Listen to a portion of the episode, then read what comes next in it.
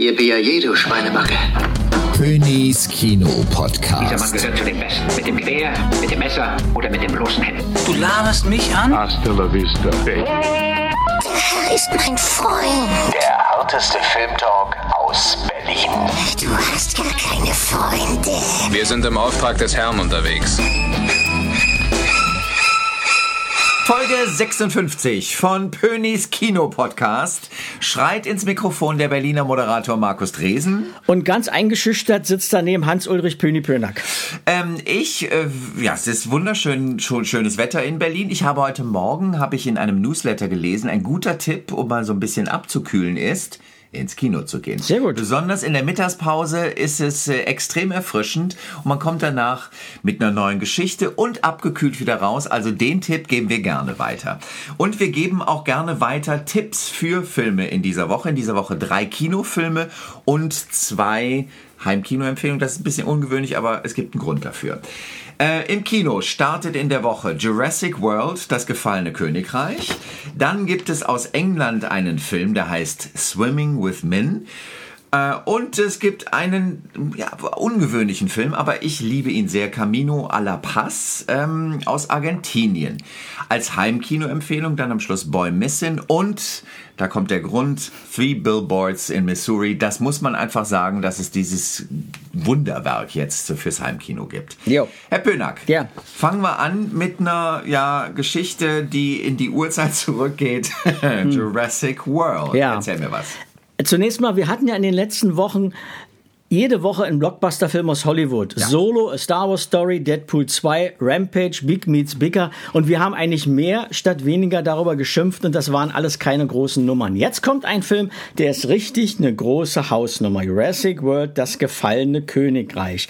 Der hatte zuletzt 2015 seinen Beginn als neue Trilogie. Ja. Damals hieß er Jurassic World, hatte ein Budget von 350 Millionen Dollar und spielte bis heute weltweit 1,670 Milliarden Dollar ein. Und jetzt weißt du auch, warum es natürlich diese Trilogie gibt und warum es weitergehen muss. In Erinnerung von damals ist mir noch als äh, Tierfreund, wie ein Welpendino ähm, mit einem Wildhüter Freundschaft schließt. Dieses Welpendino heißt übrigens Baby Blue und spielt heute auch eine Rolle. Also, was war, was ist? 1993 startete das Unternehmen mit den Dinos, den Dinosauriern und ganze sieben Trickminuten lang waren sie im Steven Spielberg Hit Jurassic Park zu erleben, zu bestaunen.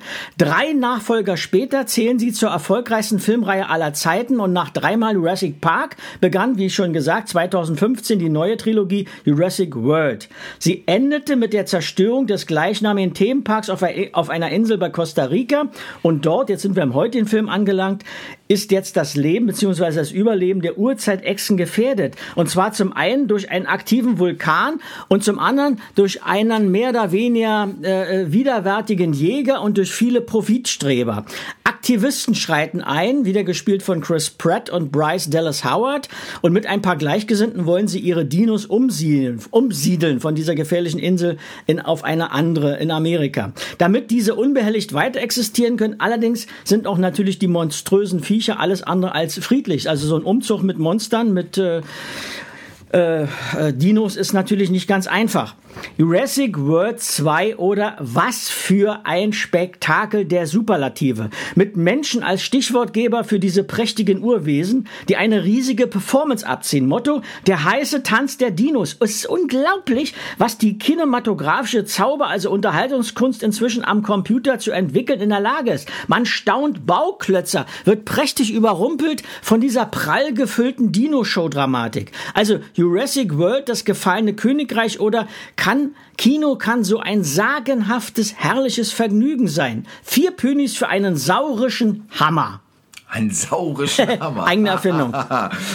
Ja. Sag mal, Laura Dern äh, spielt leider Nein, keine Rolle nein. mehr. Ich hab, fand sie hervorragend im ersten. Ja, nein. Ähm, und auf der anderen Seite ist für mich immer die Frage, ich bin erwachsen, also ich kenne diese Faszination von kleinen Jungs äh, für Dinos, ich bin erwachsen, macht's trotzdem Aber hör mal, Erich Kästner hat gesagt, nur wer Kind geblieben ist im Erwachsenenalter ist ein Mensch. Das ist deine ganze Zauberei in dir kommt wieder raus. Dein, Ja. dein Staunen, dein Erleben, dein Spaß haben an diesem Amüsement und natürlich dir fest, du stellst jetzt als Erwachsener fest, Bei Gott, was können die heute alles glaubhaft veranstalten? Ja. Das ist irre. Das ist so, als wenn du in einen Zirkus gehst und lauter tolle Attraktionen hast. Ja. So ist jetzt Kino. Okay. Ähm, also ich höre daraus, wir kaufen uns Popcorn, wir kaufen uns Ja. eine kühle Cola dazu und haben mörderisch viel Spaß. Ja, na, ich trinke weniger Cola, sondern mehr Fassbrause. Gut. Ja, kleiner Es Schatz. auch, ja, einfach nur, um es auch gesagt haben, es gibt auch Limo. Ja. ja es gibt es Zum Beispiel. Ja. Jetzt kommt ein Film, ähm, wo ich so in der Vorbereitung für den Podcast hier gedacht habe, warum muss das sein? Ähm, The Full Monty fällt mir natürlich gleich ein. Äh, das ist ein schöner Film. Ganz gewesen, oder gar aus- nicht genau, von 1997. Aus, aus, aus England. Ja. Und jetzt kommt ein bisschen so eine ähnliche Geschichte. Ja, oder? genau. Swimming with Men. Min. Ja. Äh, wir kennen ja so eine britischen Tollhausspäße mit Piken im Untergrund, du hast es ja schon gesagt.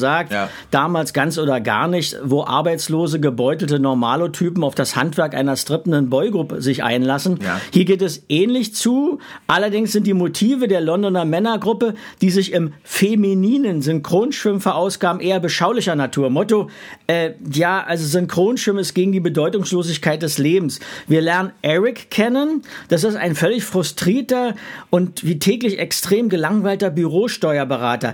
Der ist sauer auf alles, was das Leben bietet. Äh, sogar auf sein, seine Frau ist er eifersüchtig, obwohl die gar nicht fremd geht, wie er denkt. Er haut ab in ein Hotel. Sein einziger Spaß ist, wöchentlich schwimmen zu gehen. Im Schwimmbad lernt er plötzlich eine Gruppe von sieben Kerlen treffen, die machen Synchronschwimmen. Wieso Kerle Synchronschwimmen? Was soll das? Er wird geselliges Familienmitglied, wird akzeptiert und plötzlich hören sie, dass man in einem Monat an einer inoffiziellen Weltmeisterschaft in Italien mitmachen kann. Also der innere Schweine und Ehrgeiz ist geweckt. Man engagiert eine energische Lehrerin und ab geht's ins stressige Training. Äh, natürlich sind draußen weiterhin Probleme. Die werden jetzt im, durch das Schwimmbad und durch die Aktivitäten im Schwimmbad nicht unter weggeschwommen. Äh, da ist jetzt Solidarität untereinander und miteinander mehr denn je gefragt. Das ist wirklich teilweise witzig, urig und komisch in den synchronen Bewegungen, aber längst nicht so dynamisch und charaktertief wie einst bei ganz oder gar nicht. Man folgt so ganz gerne den Eskapaden, Anekdoten, Überwindungskünsten der erwachsenen Burschen und äh, ist so aber so, sag mal so, das läuft gut durch. Das ist unterhaltsam. Nach dem Motto, auch Männer dürfen sich durchaus emanzipieren, wenn sie es zulassen. Aber weil ja Synchronschwimmen meistens nur als Frauensport ist. Aber das ist so, so ein Film, wo ich sage, Augenzwinkern, ich muss ihn nicht sehen, aber wenn ich ihn sehe, kann ich mich ganz gut amüsieren. Drei Pönis. Drei Pönis. Ja, für mich ist so dieses Thema, ich fand diese Full Monty-Geschichte, das, das hatte wirklich Witz, weil die sind so ein bisschen verzweifelt, was sollen sie überhaupt machen? Und dann der Mann als Stripper, das finde ich irgendwie, das ist überhöht, das macht Spaß, das ist lustig. Aber jetzt dieses ähm, Schwimmen. Ja, es ist auch teilweise lustig, weil tolle Schauspieler, bekannte Ja. Schauspieler, die wir von Fernsehen kennen, äh, mitspielen. Und weil es ab und zu wirklich Amüsement hat. Äh, äh, Nicht durchweg, aber drei Pönig sind gerechtfertigt. Pönis, Okay. Und jetzt kommt, äh, also zuerst mal würde man denken, etwas Sperriges, so Arthouse-Filme, aber man muss auch einfach mal grundsätzlich sagen, wir machen ja hier einen Kinopodcast, das heißt, man kann jetzt einfach nur hingehen und kann die großen Bollerwerke da immer nur vorstellen. Ist aber langweilig. Ist doch wirklich langweilig. Kino ist doch ein vielfältiges Instrument, äh, das man sich ansehen kann, den oder den Film. Man kann sich große Filme ansehen, kleine Filme ansehen.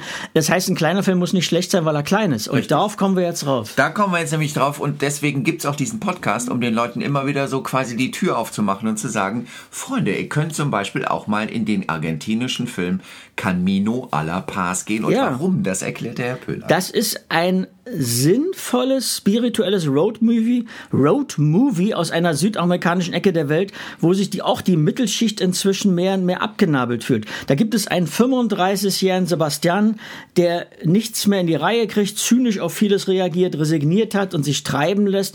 Er möchte eine Familie gründen, aber das geht natürlich gar nicht, weil Einkommen ist sehr beschränkt.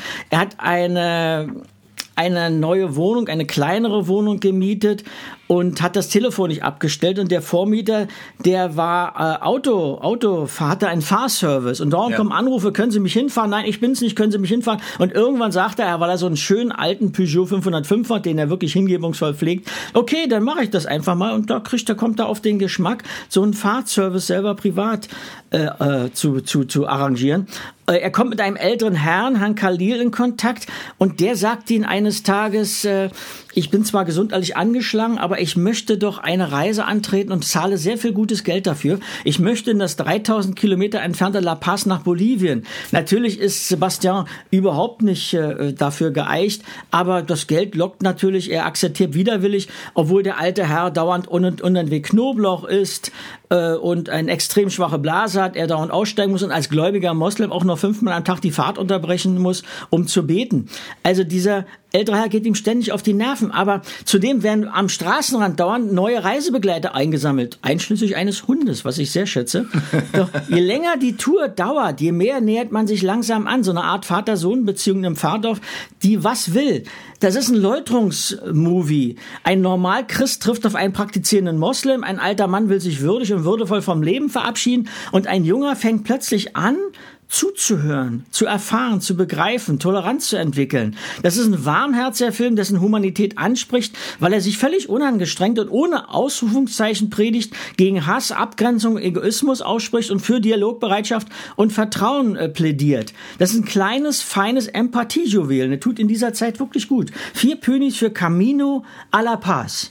Finde ich wunderschön. Ähm, hört sich wirklich auch mal, das ist so ein bisschen was anderes. Natürlich. Also, und und, und Ja. äh, das ist großartig. Und Kino hat Vielfalt, und ist Vielfalt, bedeutet Vielfalt. Und den predigen wir hier. Na, predigen weniger, wir klären auf, ne? Ja, Ich schreie am Anfang schon immer sowieso ein Prediger. Ne? Ja, das stimmt, aber ich krieg dich ja wieder runter. Ja, genau. Äh, jetzt kommen wir zu den Heimkino-Empfehlungen. Äh, Sie müssen noch nicht Ja. das Haus verlassen, um die nächsten beiden Filme zu sehen. Boy Missing ist der erste. Boy Missing. Äh, Spanien ist ja seit geraumer Zeit das Herstellungsland für gehobene Thriller. Und mit Schuld, in Anführungsstrichen, daran ist der 42-jährige Drehbuchautor und Regisseur Oriol Paulo, der mit seinen raffinierten Werken The Body, Die Leiche und Der unsichtbare Gast nicht nur im hiesigen Heimkino neulich für faszinierendes Aufsehen sorgte, sondern sogar in Fernost, denn in China und Südkorea befanden sich diese beiden Werke mehrere Wochen in den Top-Ten-Listen. Bei uns waren sie, wie gesagt, nur im Heimkino zu sehen. Und jetzt wurde deshalb auch ein älterer Streifen hervorgeholt für die neue deutsche Heimkino-Auswertung, obwohl Oriol Paulo hier nur Co-Drehbuchautor ist. Aber man merkt noch im Drehbuch sein verblüffendes äh, Handwerk, sein Verblüffungsskript. Die, die Regisseurin ist eine Produzentin. Äh, die heißt, wie heißt sie denn? Ich gucke, Marta Garona, das ist unwichtig.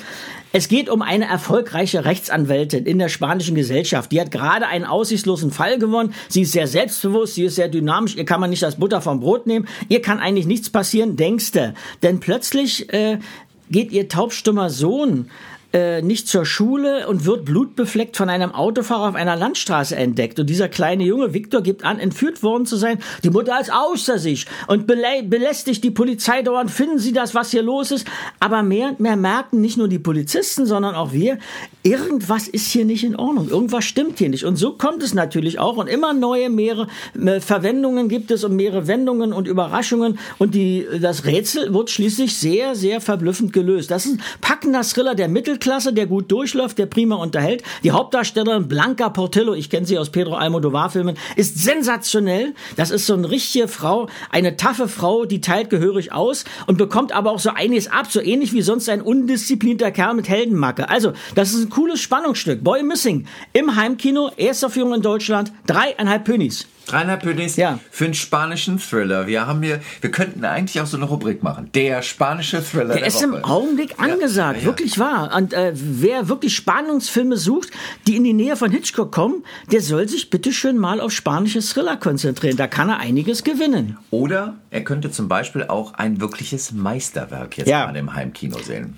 Wir sind ja jetzt im Juni und äh, im Mai startete der im Kino der Film Three Billboards Outside Mai. Ebbing. Im Januar. Im Januar, habe ich Mai gesagt? Ja. Ach du liebe Güte, danke, dass du aufgepasst hast. Nein, im Januar startete er im Kino Three Billboards Outside Ebbing, Missouri und das war damals meine Ankündigung. Das ist für mich der beste Film des Jahres jetzt schon. Es hat sich nichts daran jetzt im Juni geändert. Dieser Film ist wirklich großartig, spannend, hintergründig, hat ja zwei Oscars bekommen und er ist auf seine Art und Weise mit dieser unglaublichen Hauptdarstellerin Frances McDormand, mit diesem Sam Rockwell, der einen Oscar bekommen hat, mit Woody Harrison. Er ist immer noch, bleibt unschlagbar, ein überragender Qualitätsfilm und äh, Der kommt jetzt im Heimkino raus. Er hatte damals fünf Pönis von mir bekommen und ich empfehle ihn nachhaltig, weil es jetzt auch tolles Bonusmaterial dazu gibt. Also Three Billboards Outside Ebbing, Missouri ist ein Film, da sage ich ganz klar, den muss man gesehen haben. Absolut.